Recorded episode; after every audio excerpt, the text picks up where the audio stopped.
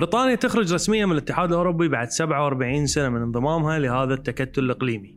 الانفصال أخذ ما يقارب ثلاث سنوات ونص وبحسب استطلاعات الرأي أهم أسباب التصويت على الانفصال كانت بسبب التخلص من عبء المهاجرين واللاجئين لأن بعد الانفصال بريطانيا راح تكون حرة بفرض قوانين خاصة فيها للهجرة. الخوف من الإرهاب. يعتقد البريطانيين أن بسبب اتفاقيات الحدود المفتوحة بريطانيا صارت عرضة للهجمات الإرهابية اللي قاعد تصير في باقي دول أوروبا. النفوذ الدولي. يعتقد البريطانيين أن تأثير بلادهم داخل الاتحاد الأوروبي ضعيف. وفي حال طلعوا من الاتحاد راح يتصرفون بحرية أكبر ويقدرون يحصلون على مقاعد في مؤسسات عالمية. خسروها بسبب انضمامهم للاتحاد الأوروبي مثل منظمة التجارة العالمية. التشريعات الوطنية. الناخب البريطاني مقتنع بأن الخروج من الاتحاد الأوروبي راح يعلي من صوت القوانين الوطنية البريطانية. وما راح يكون في سيطرة من قبل القوانين الأوروبية الاتحادية وهالشيء يساهم في إعادة السيطرة على قوانين التوظيف والخدمات الصحية والأمن.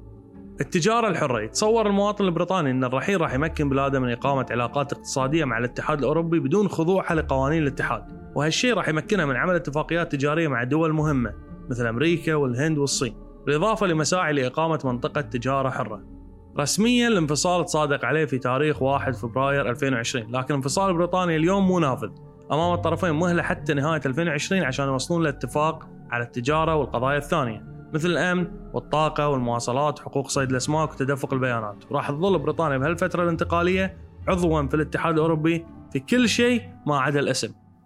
إذا أخفق الطرفان للوصول لاتفاق راح يكون البديل القانوني الساري الخروج من الاتحاد بدون اتفاق وهالشيء راح يخلق معوقات لبريطانيا تمشي عليها وقتها معايير منظمة التجارة العالمية على التجارة بين بريطانيا والاتحاد الأوروبي اعتبارا من 2021 قبل 15 شهر قدرت مؤسسة ايرنست يانج حجم الأصول والعمليات المالية اللي نقلتها شركات الخدمات المالية من بريطانيا لأوروبا أكثر من تريليون دولار. من استفتاء الانفصال وحتى 2018 فتخيل إلى اليوم كم وصلت.